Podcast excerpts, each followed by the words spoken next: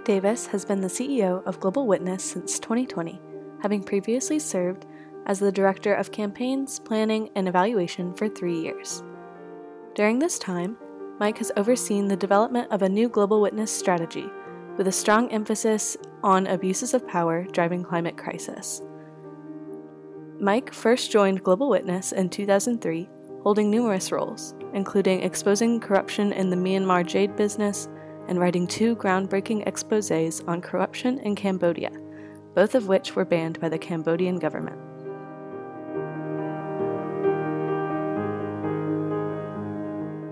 Mike Davis, welcome to the One Planet podcast. Thank you very much for inviting me. It's great to be here. And so, one of the most important skills you can have is an understanding of the planet. And today, everyone needs to be part of the environmental solution. And that's something that Global Witness has been part of for almost 30 years. Uh, just tell us something about the mission and history of Global Witness and your path to becoming a human rights and environmental activist. Yes, Global Witness was established around 27 years ago now with the explicit purpose of being the organisation which would address this sometimes neglected relationship between environmental abuses and human rights abuses. And the initial focus of the organisation was to apply that to the situation of extreme human rights abuses in Cambodia to try to make the connection between the timber trade that was demolishing the country's rich tropical forests and also a conflict which over the course of, of, of decades had, had killed around 2 million people all in. And the purpose of this was to try to, to break that connection, to stop the timber trade financing the insurgent group, the Khmer Rouge. And that campaign was successful. And it then inspired the organisation to take on a range of comparable challenges, looking at this relationship between abuse, abusive exploitation of natural resources on the one hand, and grave human rights abuses on the other. And that took us into the realm of Blood Diamonds. We were the first organisation to expose that phenomenon, uh, which at the time, this is going back uh, nearly 20 years, was financing uh, a series of extremely violent wars in different parts of sub-Saharan Africa, but driven by the global demand for diamonds. And then beyond that, into an area of campaigning which we still have a major focus on now and inspires much of our climate work, which is to do with the highly abusive, predatory, and corrupt behaviour of the oil and gas industry. And for many years, we concentrated on exposing this phenomenon through our in depth investigations into corruption cases which were harming people, particularly people of colour in the global south, and the way in which this was enriching oil companies and, and those that backed them. And this focus on corruption led to some groundbreaking initiatives to bring greater transparency to the relationship between oil and gas companies on the one hand and governments on the other. And, and, this ultimately took the form of binding laws in the US and also the EU. And that's informed that experience working on oil and gas, scrutinizing the oil and gas business, and also the vital importance to people and planet of tropical forests has inspired the work which we do around climate now. So on the fossil fuel side, our mission now, if you like, is not just to stop fossil fuel industries from being corrupt, but fundamentally to stop them being, because the planet cannot afford a continuation of this phenomenon where, by one estimate, 71% of, of all global emissions since the late 80s have, have, been, have been perpetrated by just 100 fossil fuel companies. This has to stop, and our particular focus now is on the role of the oil industry in trying to get us all hooked on uh, fossil gas, or what they call natural gas. And with respect to climate critical tropical forests, our mission at this stage is to take the money out of the businesses which are causing the most destruction in critical forested areas in the Amazon, in sub Saharan Africa, particularly the Congo Basin, and parts of Asia Pacific. And what we have found is that contrary to what one might hope in an era of climate crisis, you've actually got quite phenomenal amounts of private investment going into the industries which are causing the most damage. Our research found that, in fact, $44 billion had been committed to six of the companies which had caused the most destruction of these tropical forests, coming from around 300 investors, including a string of well known high street banks and, and well known investment houses. And we're also through all this continuing to put the focus not just on the environmental dimension of this, but people as well. So, a third uh, major program in our climate mission now, alongside that focus on oil and gas and forests, is the people who, who defend our planet, what we call land and environmental defenders. And we've been documenting the way in which activists and just ordinary folk on the front lines around the world in the face facing off against predatory resource grabs are being threatened or even killed as a result of their work. We were inspired to do this initially when, around nine years ago, one of our former colleagues, somebody I worked with, in fact, in Cambodia, was murdered while undertaking an investigation into illegal logging operations. And we quickly became aware that this was a global phenomenon. In fact, last year, 212 land and environmental defenders were murdered, of whom 40% or thereabouts were from uh, indigenous communities. And you have worked around, I don't know if you've encountered how do you say th- threats to your own being when you've been working in international projects. I, am so sorry to hear about uh, your, all your colleagues. And how do you give them support and protect them yes as an organization global witness has to take security risks extremely seriously uh, we encounter quite a range of threats to our work and some of those take the form of cyber attacks and we are regularly threatened with lawsuits by powerful companies and individuals who, who don't like the scrutiny that we place them under. But far and away, the most serious category of threats is to those we work with in fragile and sometimes dangerous parts of the world. There are occasions where our own staff find themselves at direct physical risk, if you like, and we uh, devote a lot of attention to ensuring that we can keep them safe as possible. But the reality is, in most cases, it's our partners, it's individuals who might be assisting us with investigations who face the highest risks because they frankly don't have the privileges that most of we do. They don't, uh, most of us do. They don't have foreign passports and the potential backing of powerful governments to get them out of trouble. And that's something we have to take very seriously indeed. And so, quite a lot of our work in countries where defenders, activists, our partners might be exposed to these kind of risks that's taking place is based around ensuring that we can protect them to the maximum extent possible and that we have ways of, of assisting them if they, they do get exposed to danger. And you do such uh, wonderful, courageous work. And I think that just holding people, our, our corporations accountable, holding power accountable, it, it's interesting because it is uh, making its influence now on what BlackRock has done. I don't know if you feel that's like lip service or if it's going to go away, but what are your the successes that you feel that people are responding and through the information that you're sharing and uh, how you're inspiring them to take action? Yes, thank you. We, we would like to think that our work, alongside that of many others, uh, many other groups working on climate change, and of course, many um, thousands, millions even of individual citizens and activists, is starting to make a difference. We have a long way to go, but we do think a particular contribution that Global Witness has made has been to draw attention to the the way in which, if you like, the, money and taxpayers' money and private investment has been going into harmful activities and how that needs to change, uh, and also the corrupt and predatory character of some of the main industry interests, which are standing between um, the rest of us and a safe and prosperous future within planetary boundaries. So, to give you a couple of examples, you know, we have done work to expose the way in which taxpayers' money in Europe is being used quite wrongly to extend the life of the big oil industry as it seeks to reposition itself as the uh, purveyors of, of fossil gas. Um, they have done a tremendously effective job, the oil and gas industry, that is, persuading policymakers that they're offering this um, essential climate friendly bridging fuel called gas. Which is a complete myth because actually it's driving us closer to our planetary limits. And in actual fact, if you uh, look at the IPCC analysis, if you want to stay within the, the realms of a maximum 1.5 degree temperature rise, uh, we actually need to reduce production and consumption of gas by 40% over the next decade. So we would like to think we're doing an effective job at, at, at challenging this myth that, that, gas is the answer. And we've been calling out the EU in particular on the wasteful and rather suspect way in which it's been allocating taxpayers' money to investment in more gas infrastructure, which would cement our addiction to gas for decades to come.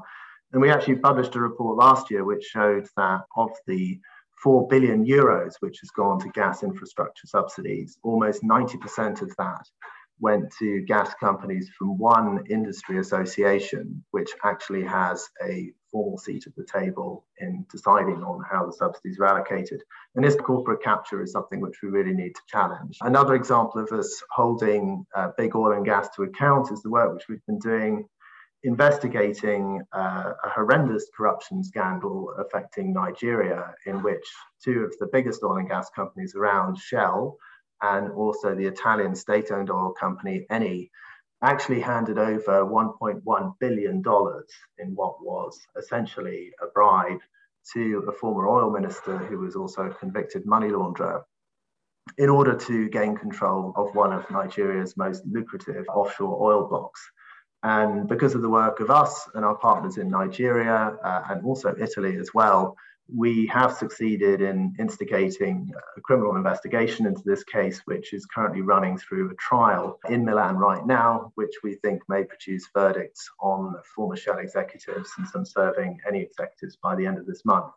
We think this is really important because this shows the true character of the fossil fuel industry interests that we're facing up against. This is not a group of, of companies and interests that can be trusted shouldn't be allowed anywhere near the decision making process around our energy choices, our efforts to counter climate change. And yet we see time and again that the fossil fuels industry continues to have to have its tentacles wrapped around decision making in the US, where of course they have lots of politicians in their pockets through a form of legalized corruption uh, and through corporate capture in the EU and elsewhere. And this desperately needs to be challenged. This is the main threat at this stage we are facing individual choices, individual consumption is very important. Developing the right technology, very important, although arguably already done. The main barrier is really political. It's the misuse of power by those interests which don't want to see change and would rather continue to profit at the expense of the rest of us and our planet. That's interesting. I mean, I do believe it's political, but I always I love to hear um, hopeful and optimistic that you that you feel the other solutions are all there. I don't know enough about it. I've heard about that more locally sourced energy, more greener technologies, and I've heard about us taking part in creating our own energy, and it's not being in a handful of companies. But I I don't know enough about what that looks like on the ground, and I feel like sometimes you can get um, more people involved when when they have a when they don't feel it's implausible or impossible to imagine. So, how do you maybe coordinate with other partner, partners that empower people to speak up against the corruption when they feel that they have alternatives that are accessible to them? Yeah, it's a really good question. I think the first thing to say is that we are optimists. We, we would not be in this if we weren't very hopeful.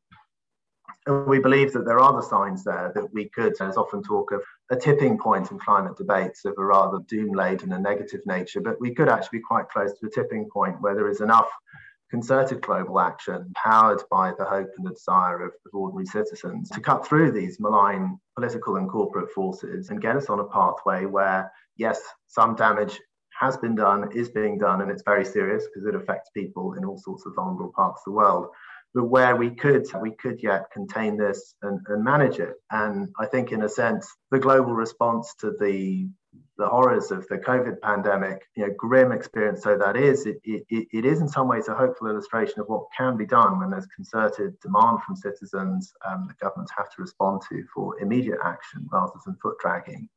And we also believe that, that there are many stories of hope in the work that we do to try to uh, project and amplify the, the voices and experiences of those on the front lines, those I referred to earlier as land and environmental defenders, who are the ones who, in many cases, are defending vital biospheres for all the rest of us uh, and our planet in the face of, of very high risk. So I, I think you're right. It's very important to draw attention to the grounds for optimism. And to that end, we're very encouraged by what we see as an increasingly competitive position of renewable energies where they can and are proving that they can outperform fossil fuels. We think that's why it's the role of some groups, not least ourselves, to, to cut through the political and corporate capture related barriers that the fossil fuels industry is putting up. But that is real grounds for hope. And we also draw attention to this abuse of, as we do, because we actually think it's really important in order to, to have people in a state where they feel optimistic and empowered to, to get away from this idea which fossil fuel interests like to put about that insofar as there is uh, climate breakdown, it's all our fault as individuals and it's all about our choices as individuals and as consumers. And of course, to some extent it is, but the data suggests that actually far and away the, the biggest source of emissions is a very small number of fossil fuel companies which don't want change and will use any means, any sort of misinformation in order to distract us from that. And in some cases, make us feel guilty and depressed instead of feeling, feeling both hopeful on the one hand and ready and empowered to challenge them on the other. And that's what we want to contribute to. And speaking of, excuse me, because I'm just looking behind you and, and, speaking about being hopeful and empowered, I'm looking at a, a drawing of a, a, bird behind you. And I think, excuse me, to ask about your family. I, I think it's maybe your daughter. Is it true? Yes, my, my daughter did that drawing last Friday. This bird, which she's depicted, came into our garden, started feeding at one of our bird feeders and none of us was quick enough to get a really good picture of it with a camera, so she drew it instead. It is, in fact, a, a parakeet, which until you know, a couple of decades ago was quite an unusual sighting in, in this part of the world, but, but there are many of them resident in parks around where I live. And yeah, I'm very happy to see that for lots of reasons. My both my children, but especially my daughter, are fascinated with nature and the natural world. And it's funny in a way that she should pick up birds as something to focus on because one of the reasons I got into environmental activism and, and in a related way, human rights activism is because there is something of a family tradition. My my grandfather was an ornithologist and wrote a book about birds, and my great grandfather also. And this is what first got me interested in nature. My, my grandfather would take me on bird watching trips in his boat, looking at seabirds around the coast of the Isle of Man where he lived. I later got interested in bugs, particularly insects, moths, and butterflies, and experience when uh, I was 12 of, of, of being able to go and spend some time in a tropical forest in Malaysia in the house of a lepidopterist, uh, an expert on moths. It helped me make the connection between the, the sort of individual creatures that I was fascinated fascinated by and, and the wider environment which they and we need to survive. Oh, that's uh, beautiful. I love how that's transmitted to generations that care and the I just I think that's lovely that you've already obviously imparted many things to your daughter and how do you help I don't want to say prepare her but how it's very important how we educate the next generation about the environment and get them climate literate and just how what are some of the how do you educate her? How do you bring that her into that? Probably the most difficult question I think you're going to ask me because I'm not sure that I'm any sort of expert on on parenting but we, my wife and I, yes, we try to give our children opportunities to to interact with nature as best we can, although we live in a big city, and also in a way which hopefully inspires rather than alarms them, give them a chance to understand some aspects of the, the forces out there that, that shape our world. Yeah, my, my daughter is nine. She's already far more politically active than I was when I was her age. And uh, it's only a few months since she got bored of me being on Zoom calls and, and stayed away. Before that, she would regularly come and interrupt calls with this one and announce that she was going to use her Thai boxing skills to punch Donald Trump because of what he was doing to our planet. Yeah, I, I, I never had that, that energy and focus when I was that age. Thank you. And I think going off of that, I was just curious in general about how you educate individuals and ease them into these ideas because I know for some it can be people can be hesitant to accept the reality that is coming just to protect their own optimism and to protect their own family safety their own mental health even so how do you empower individuals to recognize the reality that's coming and to actively have a role in stopping it yeah, that's a great question. And it's one we think about quite a lot as a campaigning organization, which specializes first and foremost, I would say less in mass mobilization and awareness raising and more in uh, very deep dive investigations into the sort of issues which I described earlier, and also advocacy, which tends to be quite targeted on policymakers and decision makers in companies and intergovernmental bodies. But we we obviously think hard about the question you raised: how do we get the message through more broadly? And we do that through a variety of means. Uh, some, if you like, a little bit more on the traditional side. We, we often work with um, mainstream media to try to get our investigative findings, our recommendations, our, our messages out there because they can help us to, to broadcast those in a way which we can't.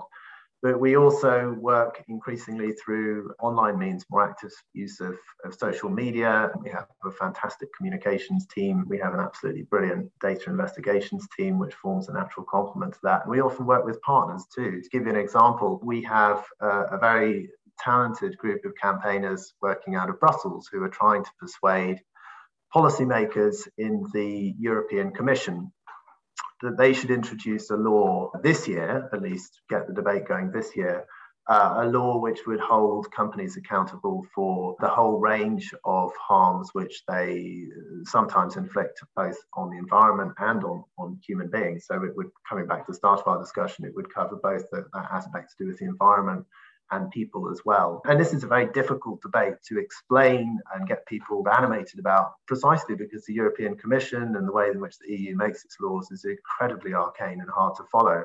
However, through very creative work by my colleagues, uh, including our communications team, we actually managed to set up a kind of online tool which made it much, much easier than it would otherwise have been for um, anybody to make a submission to the European Union on this topic. We worked with a partner organisation, or three in fact, but one of them was Avaaz, who of course have a huge amount of expertise in, in, in reaching mass audiences. And ultimately we got in around about 450,000 submissions. And we wouldn't have been able to do that on our own, but, but where we can combine with others to bring the depth of analysis uh, and investigative findings that we have with, with the capacity to, to, to reach thousands and hundreds of thousands that, that, others can bring, it can be very effective. So we increasingly do use techniques like that. But we also recognize that the message we put out there, while it quite often, because of the, the strength and sometimes the shocking nature of our investigative findings, it can get people's attention in a way by,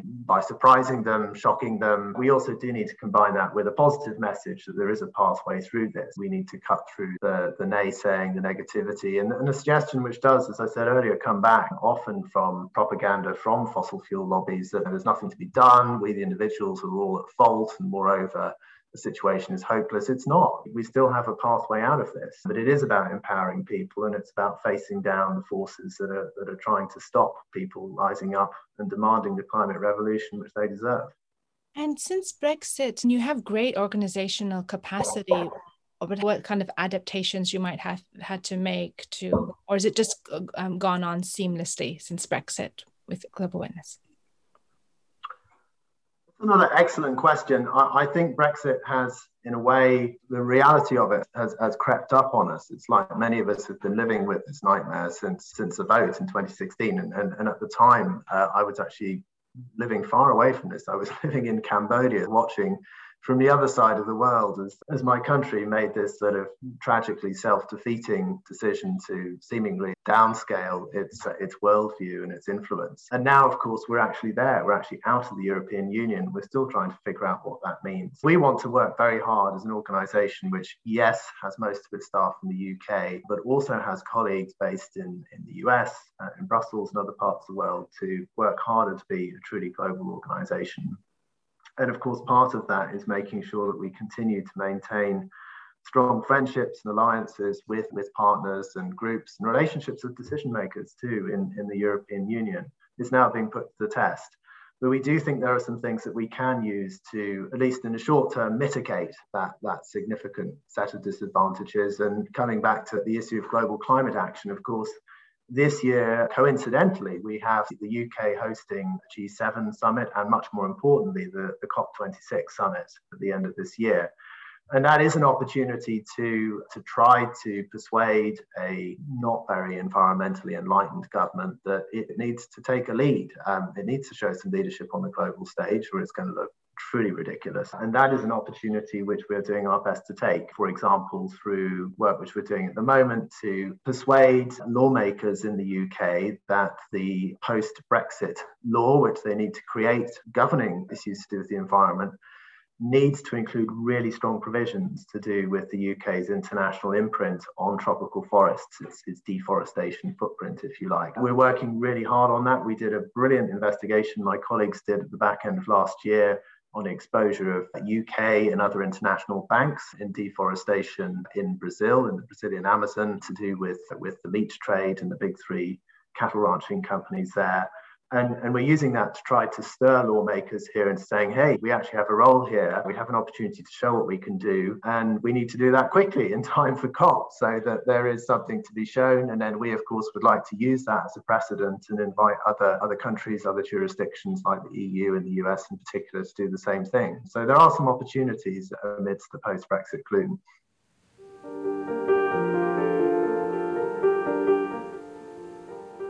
I'm Pearson Brown, a student at American University. I'm majoring in an interdisciplinary degree which combines communications, legal institutions, economics, and government. In addition, I am minoring in art history and pursuing an advanced leadership studies certificate. With the creative process, I am an associate podcast producer focusing on curation, museum education, and sustainability. As I spoke with Mike Davis about his investigative research experience, the goals of Global Witness, and his own views on the climate crisis, I found myself continuously inspired. Even as he discusses the difficult realities of habitat destruction, corruption in governments, and political indifference, there's always a feeling of hope. As he noted many times as we spoke, he does call himself an optimist. Even just speaking with him for an hour, I knew this to be true. Where I found myself agreeing with him most was when he mentioned that it's not too late to change our current path. At times, it can be difficult to see a way forward, and it seems that soon our Earth will be changed beyond repair. However, it is organizations like Global Witness and their partners that are pushing for change, and it's leading to great progress. Without exposing the realities of billion dollar industries and how they take advantage of both people and the planet, there would not be enough pressure on governments like the EU and the US to make changes.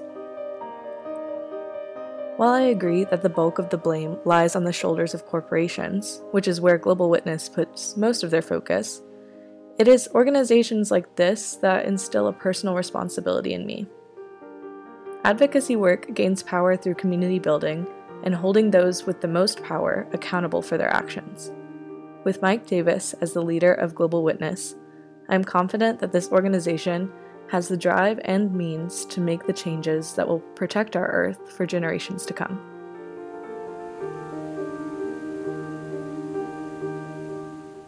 And so that's in terms of what realistically you feel can be accomplished in COP26. If you could only have one thing that was accomplished, that what would I know this is impossible questions, but well, I might cheekily offer three things. One is uh, a phase out of all fossil fuel subsidies. Absolutely crucial because although the fossil fuel industry likes to align itself with, uh, if you like, quite conservative free market politicians, they receive an immense amount of taxpayers' money in subsidies every year. The IMF, not a particularly radical organization, has previously calculated that at around 5 trillion globally there needs to be a phase out, a just one, because there are certain types of subsidies which people in, in, in less prosperous parts depend on, if you like, at the consumption side. But, but the, the early wins would be to do with removing subsidies from the production of fossil fuels, extraction of fossil fuels, and that includes all the tax breaks and sweeteners that they get from governments.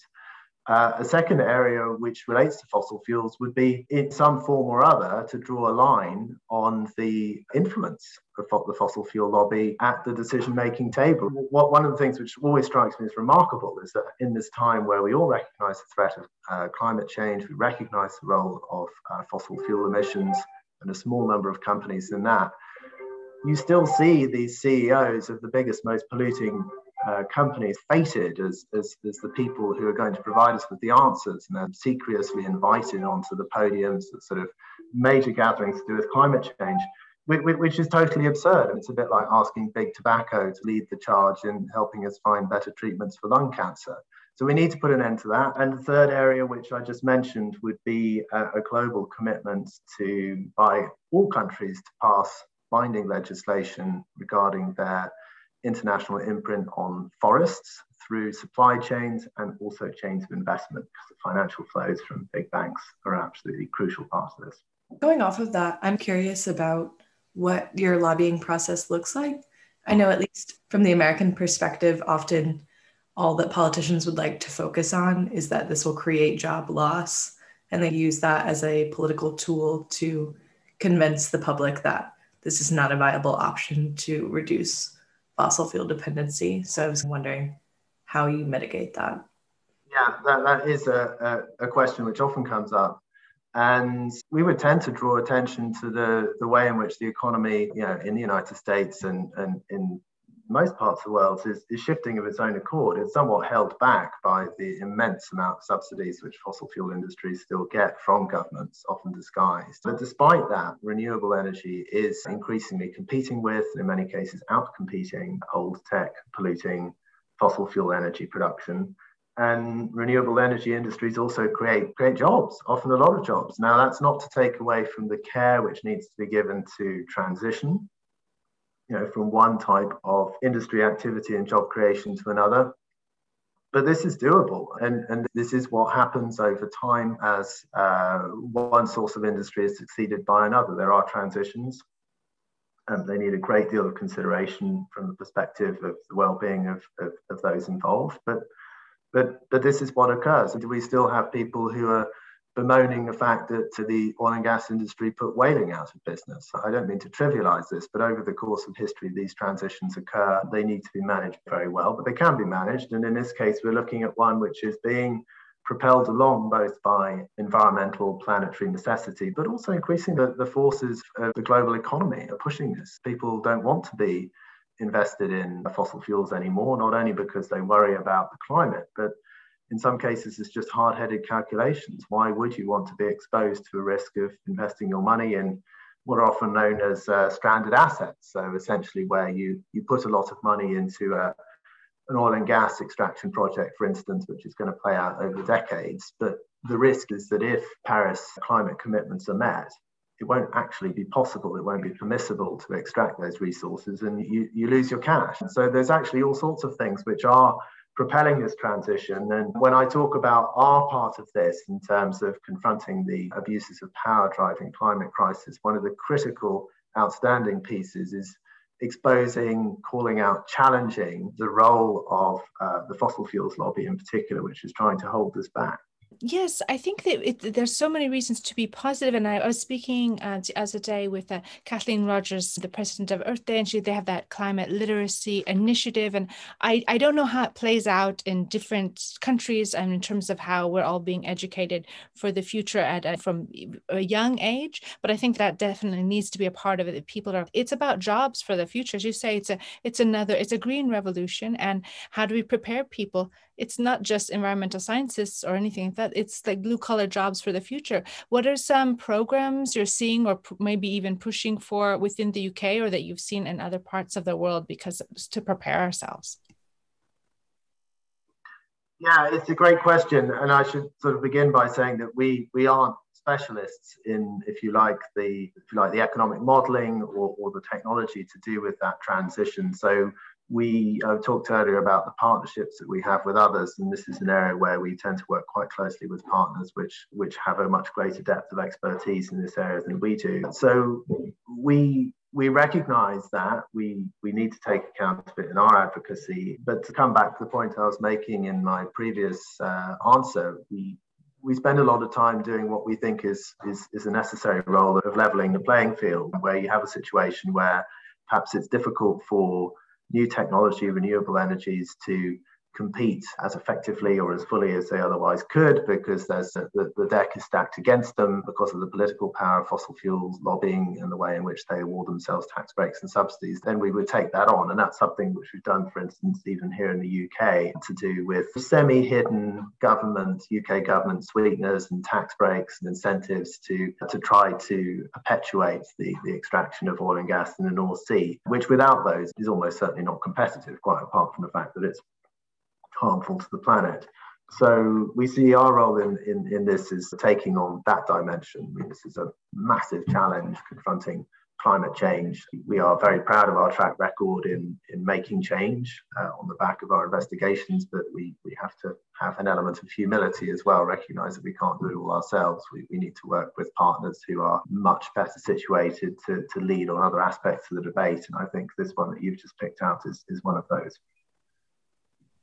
And in terms of the history of Global Witness and looking back and the achievements, and, and you, I don't know how many years you've been at uh, Global Witness, but you've seen a certain progression of awareness. So just looking back, what, what are those things that you're proud to have achieved or at least move the, the conversation along closer to uh, your goal?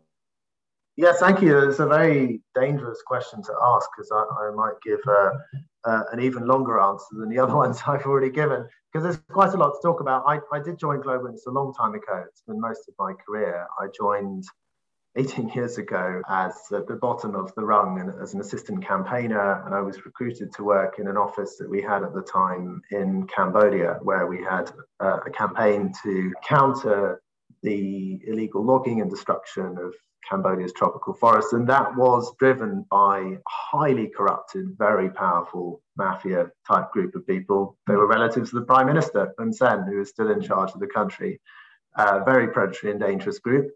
And I was in this slightly, in a way, absurd situation of quite quickly having to be in charge of a team of very seasoned and very daring Cambodian investigators. There were four of them who were using a, a, range of undercover techniques and ingenious cover stories to get out in the most remote and dangerous parts of the country to get very detailed information on what was going on in terms of illegal logging and bring it back. And, and we used that as a basis for a campaign, which was quite successful. There's quite a lot in the news at the moment about US sanctions and a certain Israeli mining tycoon who has been the focus of our investigations. But we, we succeeded in persuading the um, US government to push for, for targeted sanctions on corrupt politicians who, who we've named in our reports. That's just a part of my history. In terms of the organization's achievements, I would think of the work that we did to instigate international action in terms of a global uh, trading scheme on rough diamonds to counter the blood diamond trade. The work I mentioned earlier around transparency, anti corruption measures to do with the oil and gas industry and having to disclose its payments to host governments. And since then, we've done work, this one I was involved in, to do with setting standards for responsible management of mineral supply chains to make sure that mining, particularly in conflict affected parts of the world like Democratic Republic of Congo, is not driving human rights abuses and there are many others, but one I should draw attention to because it's uh, a recent big win based on a decade's worth of campaigning is to address the role of corporate secrecy and the creation of shell companies, anonymous companies. This is companies set up with hidden ownership.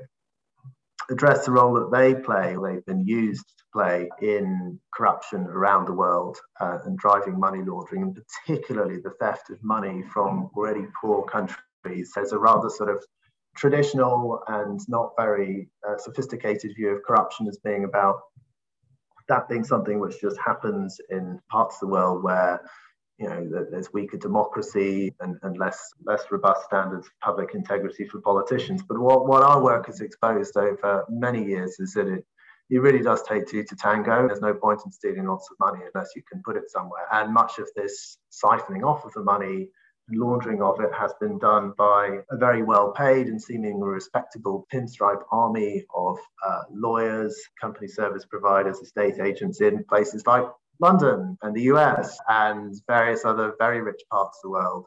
And what we've managed to do is with a number of partner organizations it's important to stress is start to put in place the basis for a global standard, which means that um, anonymous companies can't be created and used anymore. And at the end of last year, uh, we got a, a, big breakthrough in the United States, where despite the efforts of Donald Trump to veto a piece of uh, legislation in question, a provision was included in a law which means that anonymous companies can't be created in that way in the US anymore.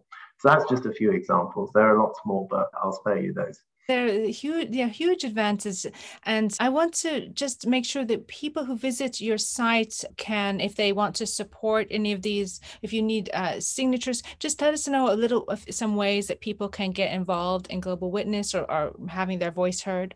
Yeah thank you for asking that. We are always looking uh, to encourage more support. We would invite people, if they can spare the time, to uh, consider signing up for our regular mail outs by email. We want to inform as many people as possible. We want to to share with them information which we hope that they will share with their friends and derive inspiring outrage, but also hope from and a sense of a desire to act. And, and similarly, on in terms of our social media channels, we are very active uh, on Twitter, increasingly Instagram as well. We always welcome people picking up our messages and amplifying them.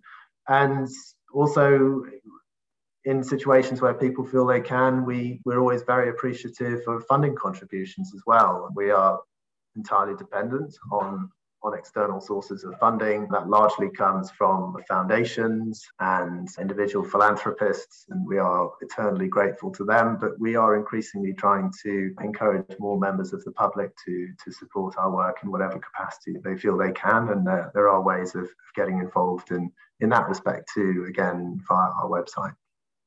I did have one point that I was just curious about. I mentioned before the last study that you put out overexposed, and I was just wondering what your mm. research process looks like as part of your organization and how that bolsters the other work that you do. Yes, our work is all founded on our own investigative research, and it takes quite a few different forms. So it includes some of the things which I mentioned. I was talking about a moment ago about the undercover investigation done by uh, the team I first worked with and learned from in Cambodia when I first started with Global Witness, and we still use undercover techniques to get information, which often includes use of uh, hidden camera filming, for instance. And we also use a range of what you might call classic field research or journalistic techniques where our staff get to remote, hard to access places to witness uh, and document um, what is going on firsthand. We also build partnerships with organizations in the countries where we're doing that sort of work. We're very reliant on our partners and very proud to work with them. For instance, the investigation I mentioned a bit earlier to do with cattle ranching in Brazil and the role of international banks that was done in uh, partnership with an outstanding Brazilian organization, Imazon. And in some cases, we're working with people who aren't part of organizations. They're, they are citizens who perhaps share our agenda to expose and confront abuses of power to do with uh, natural resource extraction and the climate. And we form relationships with them, which, which sometimes go on for years. Forgive me for the sort of indulging in a bit of personal reflection for a second, but I did work in uh, Myanmar for several years. I wasn't based there, I was based in Cambodia nearby. And that was an example of how we do this sort of thing. We built up a network of partners and sources, which was absolutely essential to being able to expose the multi-billion dollar jade business and who was controlling it essentially some of the same sorts of people who have just instigated it and so i've been calling and messaging some of my friends from that work some years ago now, but they are my friends. I'm still in touch with them. So those personal relationships are in some cases very important. Increasingly, we use data investigation techniques. And I referred to this earlier. We use this actually now in almost all our investigations, but again, to sort of pick out the one I mentioned that we launched at the end of last year to do with the role of banks in driving deforestation in Brazil. We had this partnership with Imazon in Brazil, which was vital but we also had our data investigations team, which we recently expanded, and they are extremely talented sleuths of their own, of a different type. And, and what they did, which was remarkable, I didn't know one could do this, was they managed to identify, extract, and analyze 3 million cattle transport permits, obviously using an automated um, piece of software that they built themselves. And having distilled the findings from that, they then overlaid that with um, satellite imagery analysis. And then we combine that with the with the in-country investigations done by our partner to produce a multifaceted and, and very strong set of findings, which then the basis for another element of our work, which is standard across all our investigations, which is actually correspondence with the people we're writing about. So in the case of that beef and Brazil investigation, that was very detailed correspondence with the three big meat trading companies in Brazil, JBS, Marfrig, and Minerva, but also the banks who were bankrolling them, providing them with services, the likes of Santander, BNP Paribas, HSBC, BlackRock, who you mentioned earlier. And this is another source of information for us, as well as a way of ensuring the integrity of our investigative research and protecting ourselves from legal challenge as well. And there are cases also where, and you mentioned the overexposed report, where we're, we're doing it a different way. We, we have, we're blessed with some very talented colleagues who are excellent researchers of that kind of quite sort of technical data. And in that case, they were making heavy use of a global database of information about oil and gas production, forthcoming production as well. It's, it's, it's essentially a tool for the industry and using that. So we use a very wide array of techniques. Another one is, is use of analysis of, of, of corporate data sets. We increasingly attract and look at leaks and, and, and, information which people provide us confidentially. So there's that side to it too, sifting through company records, sometimes company correspondence, and in many of our investigations, we're using several of these types of techniques at the same time. It's the the breadth of your research and the uh, breadth of your uh, projects is it's like almost overwhelming to to take it all in and your commitment to them. And I like to, as you say, you're uh, an optimist. And I think that because you're surrounded by people who have this same commitment too.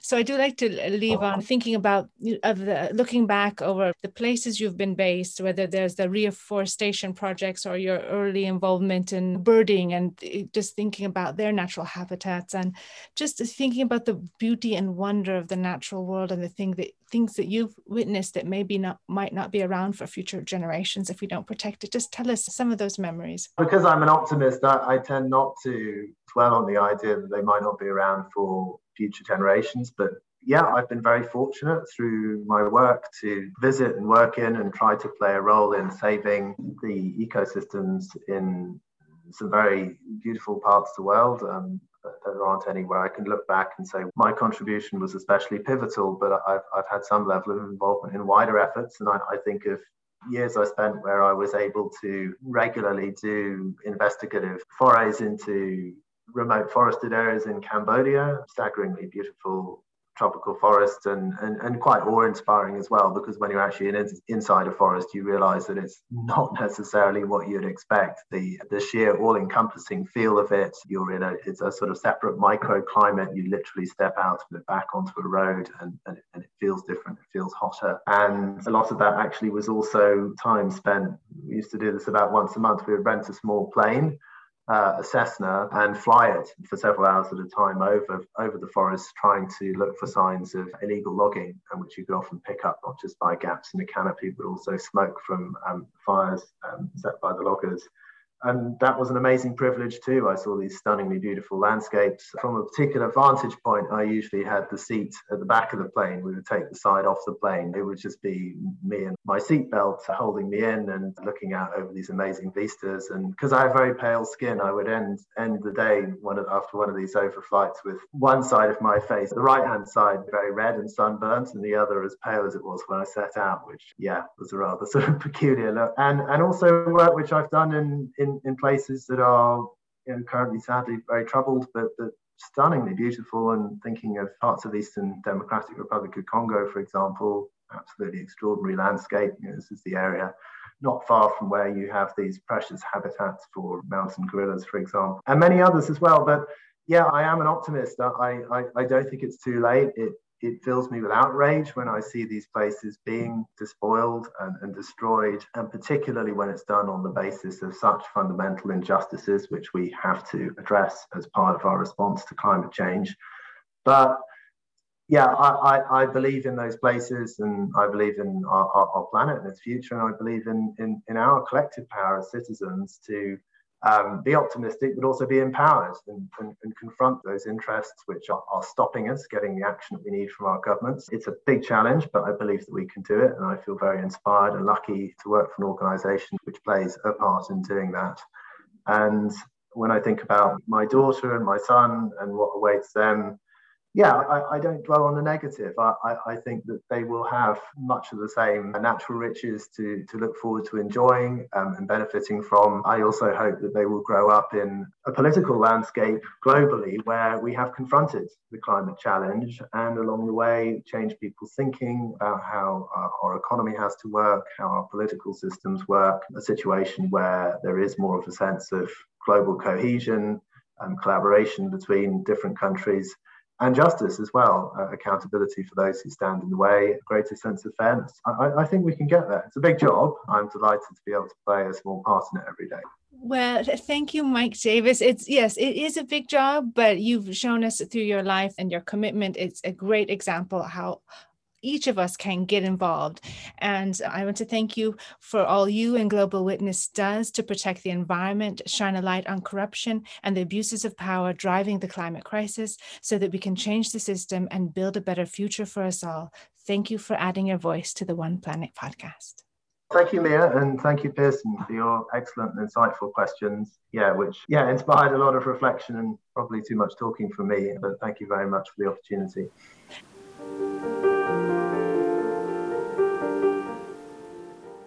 One Planet podcast is produced by The Creative Process. This interview was conducted by Mia Funk with the participation of collaborating universities and students. Associate interview producer on this podcast was Pearson Brown. Digital media coordinator is Hannah Story Brown. Theme music is written and performed by Juan Sanchez. We hope you've enjoyed this program. If you'd like to get involved in One Planet podcast and be a part of the climate change solution, just drop us a line at team at oneplanetpodcast.org. Thank you for listening.